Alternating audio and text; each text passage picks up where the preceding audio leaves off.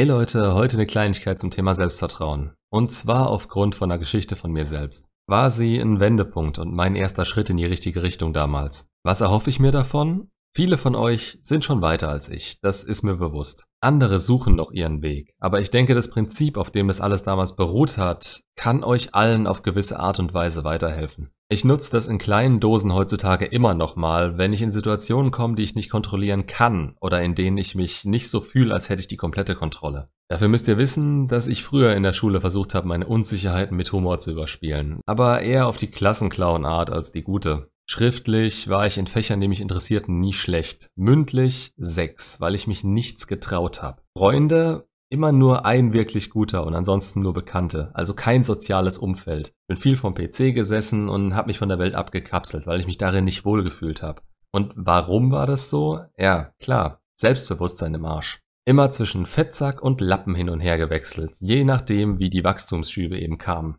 Dann hatte ich mehrere Schulen und immer wieder ein neues Umfeld. Kinder können scheiße sein, aber auch damals sehe ich die Schuld eher bei mir selbst und wie ich mich nach außen gegeben habe. Natürlich alles sehr viel unreflektierter als heute. Was bei all dem rauskam, war ein zutiefst verunsicherter Elftklässler, der keine Ahnung hatte, was er mit seinem Leben anstellen will. Sozial überhaupt nicht geschult war, wenn er von einer Gruppe sprechen musste, Blackouts bekam und überhaupt nicht auf andere zugehen oder einen guten Eindruck machen konnte. Die Folge daraus war, dass bei jeder sozialen Interaktion das Selbstbewusstsein weiter sank, denn es gab ja keine positiven Assoziationen damit, sondern eher negative Erlebnisse.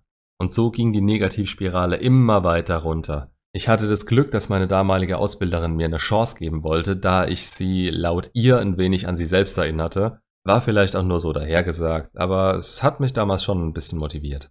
Das ging dann so weit, dass ich in den Jahrgang von auszubildenden Studenten mit 120 anderen geworfen wurde und wir die ersten zwei Wochen Teambuilding-Maßnahmen in der Schweiz machten, in denen wir uns kennenlernen, Vorträge halten und den Zusammenhalt stärken sollten.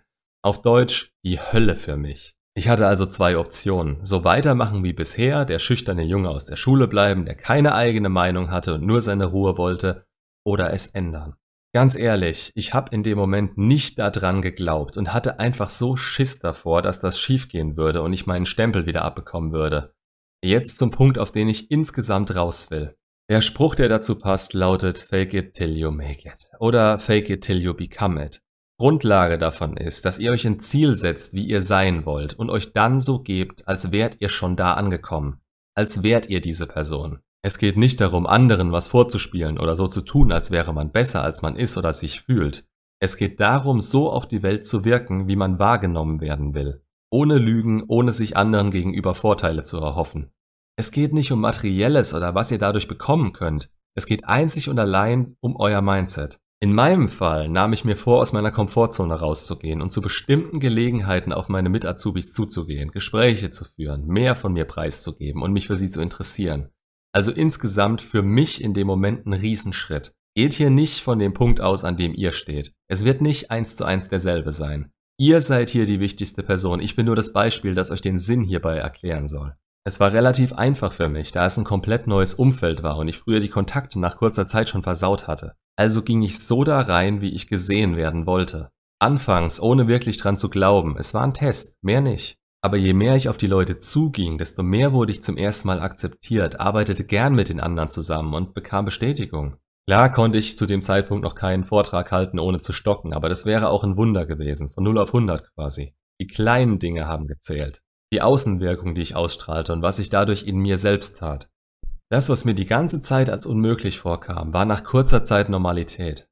Besonders ist mir eine Szene im Kopf hängen geblieben, als meine jetzige beste Freundin und ich als Zweiergruppe zusammensaßen und uns selbst und dann uns gegenseitig auf einer Skala einschätzen sollten. In Sachen introvertiert bis extrovertiert von 1 bis 10. Ich selbst gab mir eine 3, weil ich mich innerlich natürlich immer noch so fühlte. Ihr könnt euch meinen dummen Blick vorstellen, als ich das Blatt von ihr zurückbekam und sie mir eine 8 eingetragen hatte. Also Innen- und Außenwirkungen müssen sich absolut nicht decken. Es kommt für andere nur darauf an, wie ihr euch gebt. Das waren die ersten zwei Wochen der Ausbildung und nach den drei Jahren mit diesem Umfeld, vor dem ich mich von Anfang an so gegeben hatte, kam mir die acht normal vor.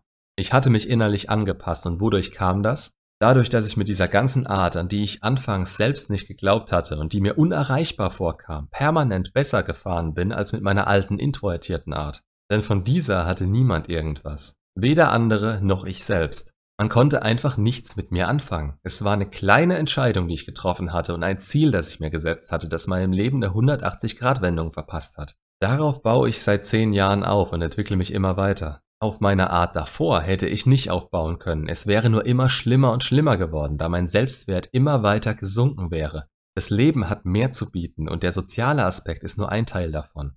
Übertragt beispielsweise Fake it till you make it nicht auf solche Dinge wie das Training. Habt ihr da keine Basis, verletzt ihr euch nur oder bekommt schlechtere Ergebnisse.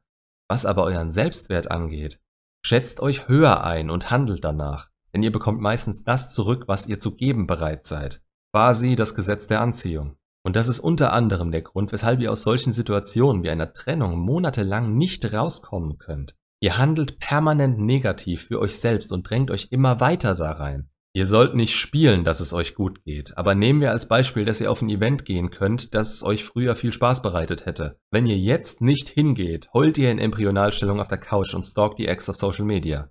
Negativ. Wenn ihr aber hingehen würdet, würde die Chance bestehen, dass ihr tatsächlich Spaß haben könntet. Schafft euch Gelegenheiten, um da rauszukommen und euch wieder so fühlen zu können, um darauf aufbauen zu können. Ihr müsst euch wieder aufbauen und es erfordert meistens nur einen Schritt aus eurer Komfortzone raus. War jetzt vielleicht ein bisschen durcheinander, aber ich hoffe, ihr konntet euch ein paar Infos bei rausziehen, die euch vielleicht einen kleinen Schubs in die richtige Richtung geben. Macht's gut und bis zum nächsten Video.